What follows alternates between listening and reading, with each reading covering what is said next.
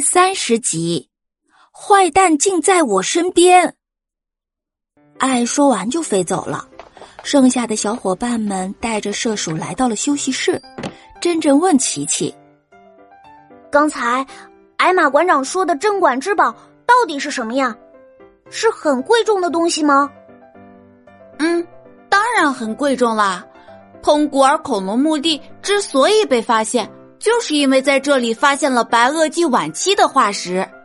这个镇馆之宝啊，就是恐龙墓地的钥匙哦。”小绵羊点了点头说：“对于我们来说，化石不过是一块小小的石头，但对于世界文明来说，化石是重要的时代证明。在化石所处的年代，有什么动物、植物，都可以在化石上找到答案呢。”旁边的射鼠一听，小眼睛里闪过一道亮光，他惊讶地问：“原来化石还有这么重要的作用啊，那看来一定很值钱喽。”珍珍笑了笑，盯着射鼠说：“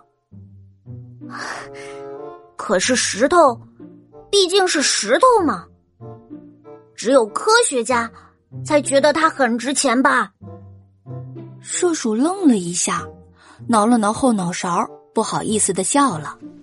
珍珍从背包里拿出一根白兔妈妈送给他们的胡萝卜，掰了一半递给射鼠说：“来，你尝尝，这个胡萝卜可甜了。”射鼠咽了咽口水，接过胡萝卜啃了起来，大大的门牙咔嚓咔嚓地摩擦着胡萝卜，转眼之间就消灭了半根胡萝卜，还有一些橙色的胡萝卜碎末挂在他的胡子和嘴角边上，他还意犹未尽地舔了舔。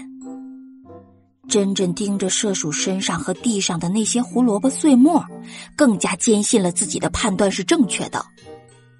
就在这个时候，窗外传来2声短促的鸟鸣，珍珍听出来了，这是爱爱发给他的暗号。于是珍珍拍了拍背包，起身挡在了门口，冷冷地对射鼠说：“这就是臭鼬和你的计划吗？他来吸引大家注意，你趁机混入展馆。”射鼠眨眨眼睛，歪着头：“你在说什么呀？”琪琪和小绵羊也愣愣地看着珍珍。珍珍冷哼了一声，继续说：“哼，镇馆之宝丢失的时候，你根本没和我们在一起，怎么会一和我们碰面就知道宝贝被臭鼬偷走了？我们好像并没有跟你说过臭鼬准备偷东西吧，也没有说过镇馆之宝是被臭鼬偷走了吧？”射鼠低下头，眼泪吧嗒吧嗒地往地上掉。我只是普通的草原射鼠，本来还以为你们真的能帮我盖新房子，没想到你们一直在怀疑我。“别再演戏了，你故意挑拨离间，气走我们之中唯一靠嗅觉辨认坏蛋的特特，就是为了能偷走宝贝，并且在离开展馆前把宝贝藏在展馆里，因为除了特特能跟着气味找到丢失的宝贝之外，我们谁都发现不了你藏宝贝的地方。”珍珍说完，窗外传来了特特的2声长鸣。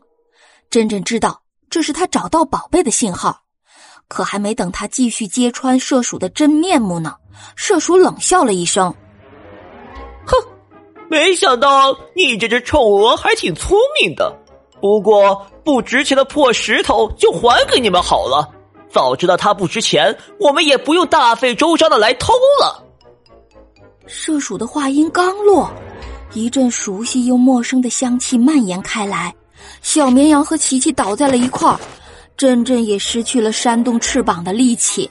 “你们以为只有臭鼬那个傻蛋儿会用气味攻击你们吗？本大爷可是轻易不会出手的，劝你们最好不要妨碍我，不然我可就不客气了。”珍珍一点力气都使不出来了，眼睁睁地看着射鼠翻出他包里的胡萝卜，大摇大摆地走了。